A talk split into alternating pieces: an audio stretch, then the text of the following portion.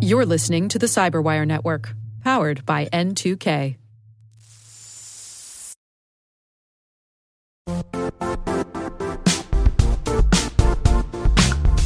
Don't struggle to align your organization's cybersecurity with business risk.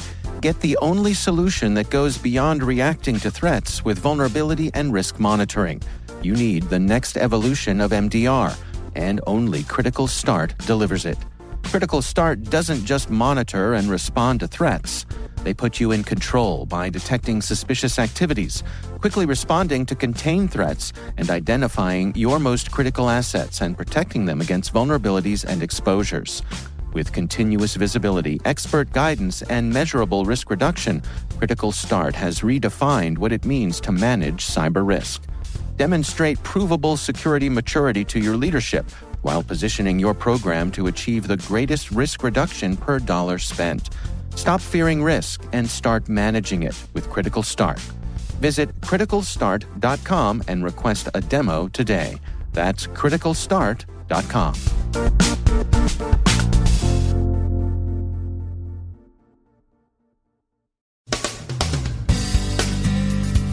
A tool going by the name DNSpionage hits Middle Eastern targets.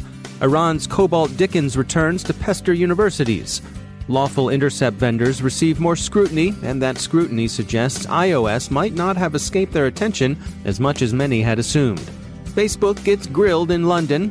Nine Western countries issue a joint communique resolving to control false and misleading content on the internet, and a lesson from small towns.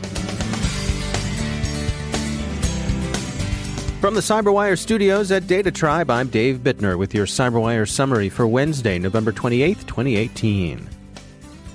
Cisco's Talos Group is tracking a threat actor running what Talos calls DNSpionage malware against Middle Eastern targets. Lebanon and the United Arab Emirates have attracted the most attention. At least two espionage campaigns are in progress. One phishes victims with bogus job listings that induce the users to open malicious Microsoft Office documents. The other redirects the DNS of legitimate domains. Talos, which regards the unknown threat actor as painstaking and focused, has been unable to draw connections with other known threats. The malware the malicious documents are dropping in these campaigns is, as Talos puts it, an undocumented remote administration tool. It supports DNS tunneling as a command and control channel. The malicious DNS redirection the attackers used affected sites belonging to Lebanon's finance ministry, Middle East Airlines, a Lebanese carrier, and the United Arab Emirates Police and Telecommunications Regulatory Authority. What the actors behind DNSpionage were after is unclear, but whoever they were, they were persistent and capable and clearly devoted some attention to preliminary reconnaissance. The lesson the researchers at Talos drew for the rest of us is the obvious one that endpoint and network protection should be as strong as possible. As Talos warns, quote, this is an advanced actor who obviously has their sights set on some important targets, and they don't appear to be letting up any time soon.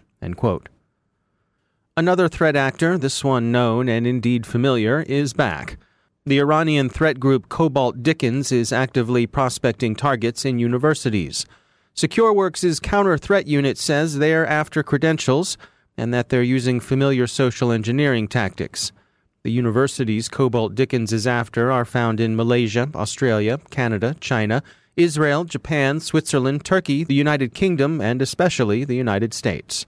The threat group, which is linked to the Iranian government and its Revolutionary Guard, figured prominently in the news this past March when the U.S. Justice Department indicted nine individuals and a contractor, the Mabna Institute, for an earlier Cobalt Group campaign against universities.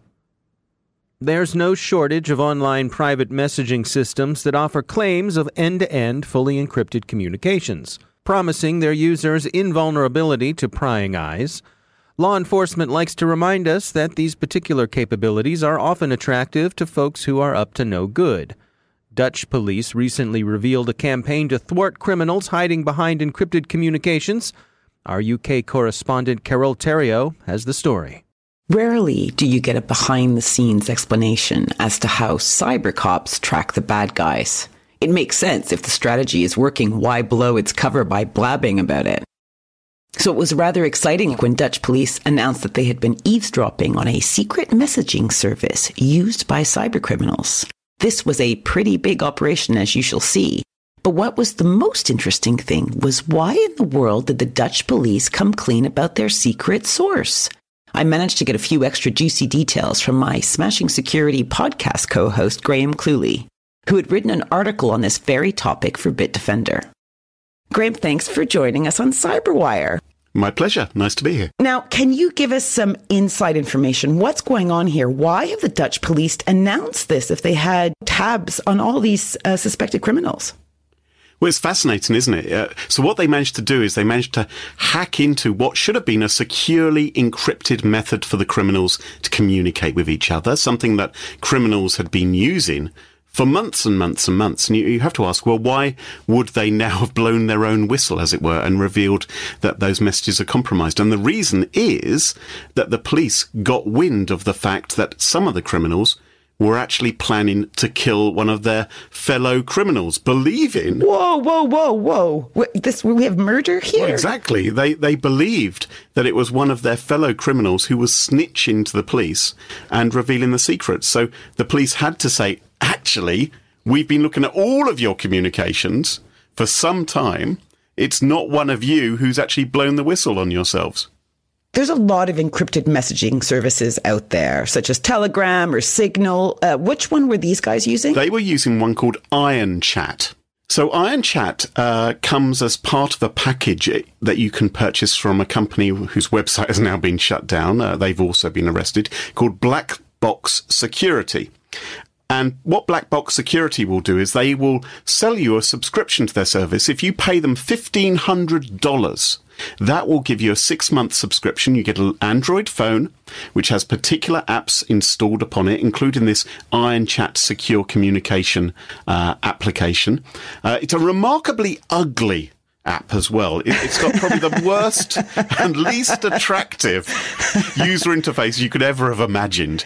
But basically, it's a secure phone with a secure messaging yes, service. That's right. But it was using Black Box Security's own server as part of the communication. And one way or another, and we don't know the precise details, the police managed to compromise that system or take it over, and they were able to see the messages which were being sent. Over a quarter of a million messages between criminals were being monitored practically live by the police.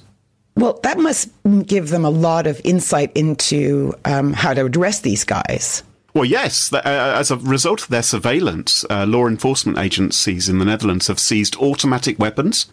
They've seized large quantities of hard drugs, uh, cocaine and MDMA, 90,000 euros in cash, and they've dismantled a drugs lab as well and they had to blow up this whole surveillance scam uh, because someone was at risk. They, well, they've blown their own cover. The website's down. The application won't work anymore. So any criminals who are using it are going to have to switch to something else. Obviously, the police ideally wouldn't have wanted that. They would have wanted to watch for as long as possible. But I think they realised it's actually getting dangerous now because criminals were being arrested. People were wondering in the criminal underground, how are the police gathering this information? As I say, there was a plot to kill one of the criminals um, because they believed that he may have been speaking to the police. And so the police said, actually, no, we know all of this stuff. We've been watching you for a while.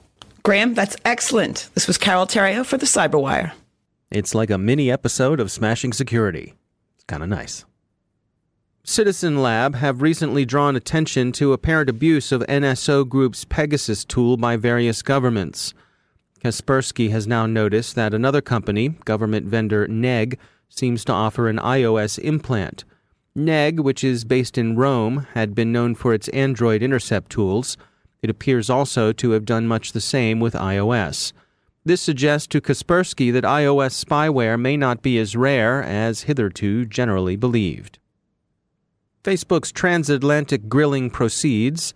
Company emails Westminster seized from a third party indicate that the social network knew about and investigated Russia data harvesting in 2014, two years before publicly acknowledging Moscow's interest in election meddling.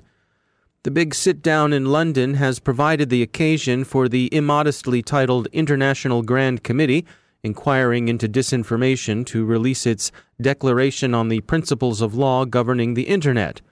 The committee's nine nations want tech companies fully answerable to organs of representative democracy. The way they see it, the deliberate spreading of disinformation and division is a credible threat to the continuation and growth of democracy and a civilizing global dialogue. Tech firms need to recognize, as Spider Man's Uncle Ben taught us, that with great power comes great responsibility. We note that Uncle Ben was obviously a student of the great 19th century theorist of international law, Francis Lieber. Social media companies in particular, quote, should be held liable if they fail to comply with a judicial, statutory, or regulatory order to remove harmful and misleading content from their platforms, and should be regulated to ensure they comply with this requirement, end quote. The signatories include Argentina, Belgium, Brazil, Canada, France, Ireland, Latvia, Singapore, and the United Kingdom. It's not just international grand committees, industrial titans, world powers, wealthy elites, and the like who worry about the Internet. No one's too small to escape the ministrations of bad actors. In compact, crowded New Jersey, police and other officials in the small town of Rockaway Township are working to recover from a ransomware attack. It began on November 22nd with a partial recovery of some systems this Monday. The police are still offline, and township officials say they're in the dark about the extent of what happened. The late mayor's phone and laptop have gone missing since Mayor Michael Dachisen died on August 15th. The township council thinks it possible that someone stole the devices and used them to work their mischief on municipal systems. Meanwhile, up in sprawling, thinly populated Alaska, the Matanuska Susitna Borough Assembly voted to appropriate a million dollars to pay for recovery from a ransomware attack the local government sustained in mid July. They declined to pay the ransom and bit the financial bullet to upgrade their security and resilience. The newly appropriated $1 million comes on top of $2.1 million the borough has already spent on recovery and remediation. The neighboring city of Valdez, nearby by Alaskan standards, was also hit, but Valdez took a gamble and paid the ransom, so they got off with just $27,000. As painful as it is, conventional wisdom says that Mat-Su, as the borough is locally known, probably made the wiser call.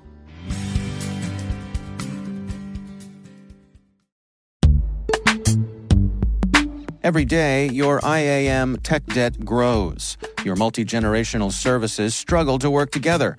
Building an identity fabric can fix this. It makes all your identity tooling stronger and allows you to connect any app to any service you want to use with zero coding, zero maintenance, and zero app downtime. Strata's identity orchestration platform separates the identity logic from your applications so you can optimize existing IAM tools and manage them in a single control plane. Now, every vendor, standard, and architecture work together. In short, building your identity fabric means you can secure your non standard apps keep your complex access policies, retire outdated IDPs, and modernize in record time. So build your fabric with Strata Identity and get rid of tech debt for good. Visit strata.io slash cyberwire, share your identity priorities, and receive a pair of AirPods Pro. Offer valid for organizations over 5,000 employees. Connect today at strata.io slash cyberwire.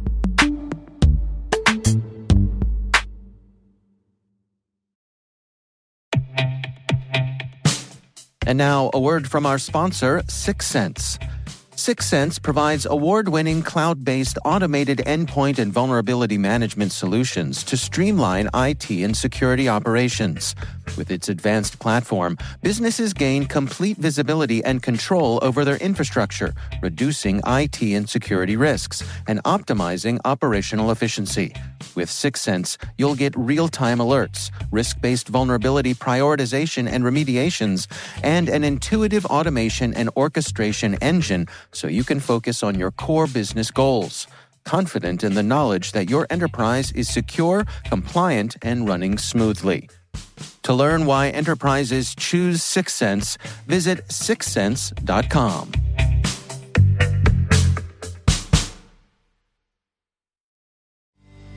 And joining me once again is Ben Yelin. He's a senior law and policy analyst at the University of Maryland Center for Health and Homeland Security. Ben, it's great to have you back. Um, we had an article come by from Forbes. This was uh, penned by Thomas Brewster. And uh, it's all about uh, Google's Nest unit and how they've handed over data to the government a few hundred times. Yeah, I mean, I think that number is rather eye popping. Uh, most of the data was handed over either voluntarily or via subpoena. So, in the vast majority of cases, the government didn't really establish probable cause to search these devices. And, you know, if the government has reasonable suspicion, they can get a subpoena to collect that information. What's what's fascinating to me about Nest uh, devices and really all um, smart home devices is it sort of presents a clash in Fourth Amendment principles.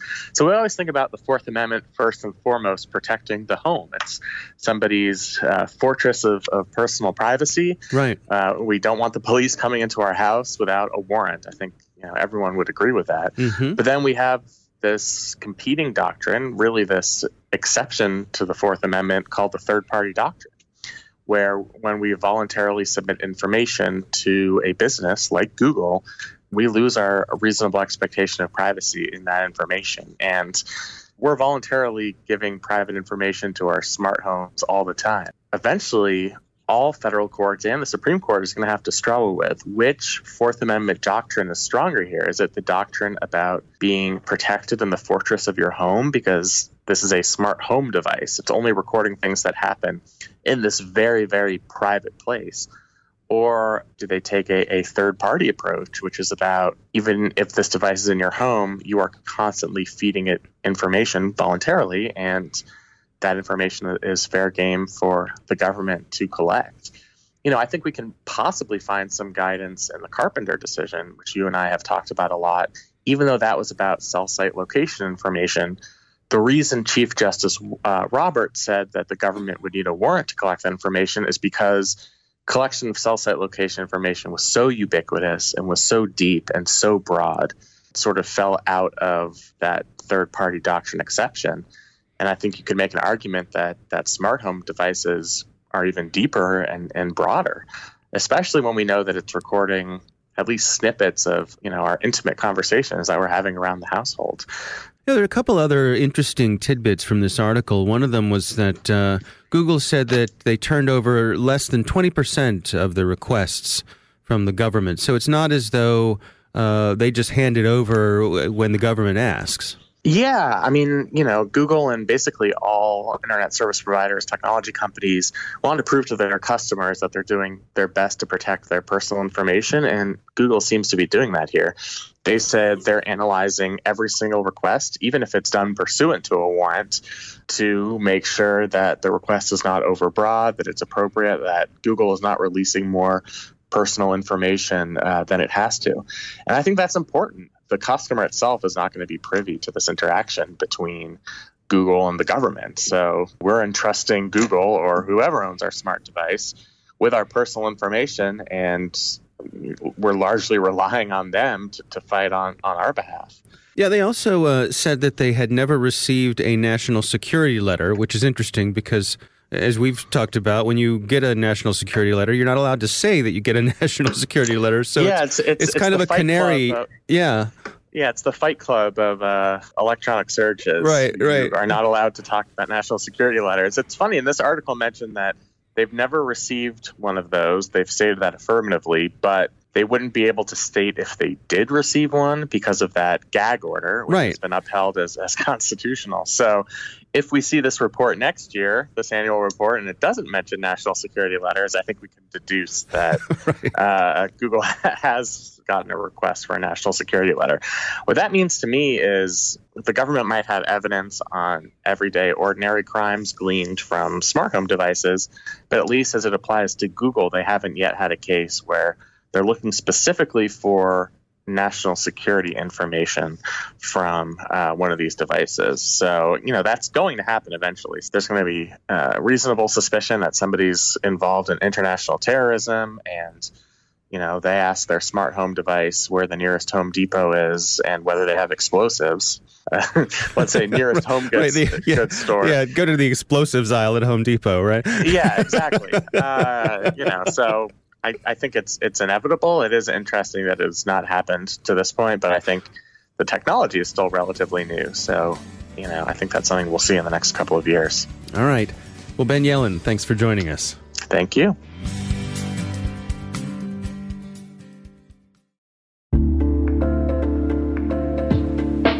Are lengthy security reviews pulling attention away from your security program? With the largest network of trust centers, Vanta can help you streamline security reviews to win customer trust, save time, and close deals fast. Proactively demonstrate security by showcasing key resources like your SOC 2 or ISO 27001 and provide real time evidence for passing controls. And when a security questionnaire is required, Vanta takes the first pass for you. Visit vanta.com slash cyber to take a self-serve tour. That's vanta.com slash cyber.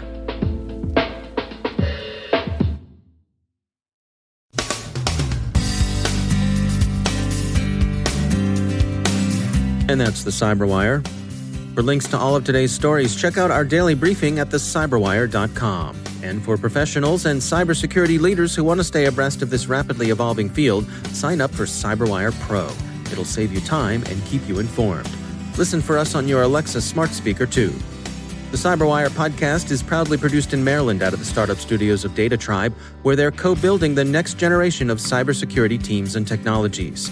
Our amazing CyberWire team is Elliot Peltzman, Puru Prakash, Stefan Vaziri, Kelsey Bond, Tim Nodar, Joe Carrigan, Carole Theriault, Ben Yelin, Nick Veliky, Gina Johnson, Bennett Moe, Chris Russell, John Petrick, Jennifer Eiben, Rick Howard, Peter Kilpe, and I'm Dave Bittner. Thanks for listening. We'll see you back here tomorrow.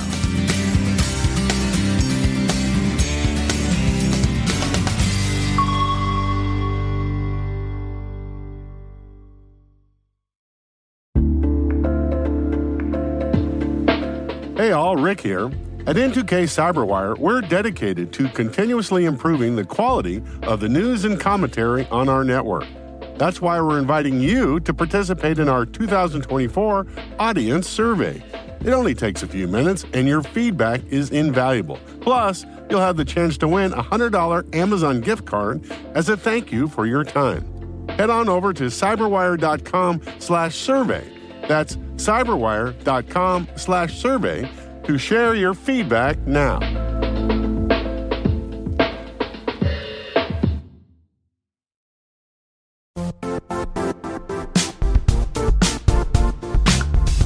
Now, a word from our sponsor, Zscaler, the leader in cloud security.